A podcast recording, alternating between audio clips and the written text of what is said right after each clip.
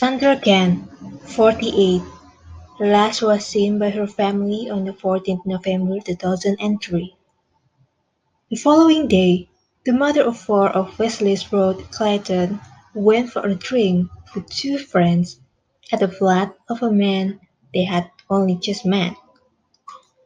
Sandra supposedly left started walking back to her flat in Clacton and was never seen again. Sandra was a divorcee and lived alone, so no alarm was immediately raised when she did not make it home to her flat. Sandra was reported missing when her daughters went to meet her as they had previously arranged on the 14th of November and Sandra didn't turn up. Her daughters immediately knew something was wrong, as she was very much of a creature of habit and out of character for her. As early as November 2003, the Essex police had launched a murder investigation.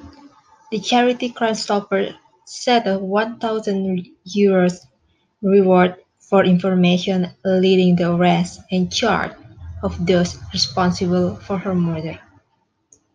Four people were initially arrested in connection with Sandra's disappearance, but they were later released without charge. During the search for Sandra, officers carried out 139 searches of premises and vehicles, taken 337 statements, and carried out 900 separate actions in connection with the case. However, there were no new wherever leads found. There has been little to no development on the case since Sandra initially went missing. Her family and police are convinced Sandra was murdered. But why? The man whose flat she was at was never mentioned in any articles. Who was he, and what was his alibi? Why did Sandra go to the flat of a man she'd only just met?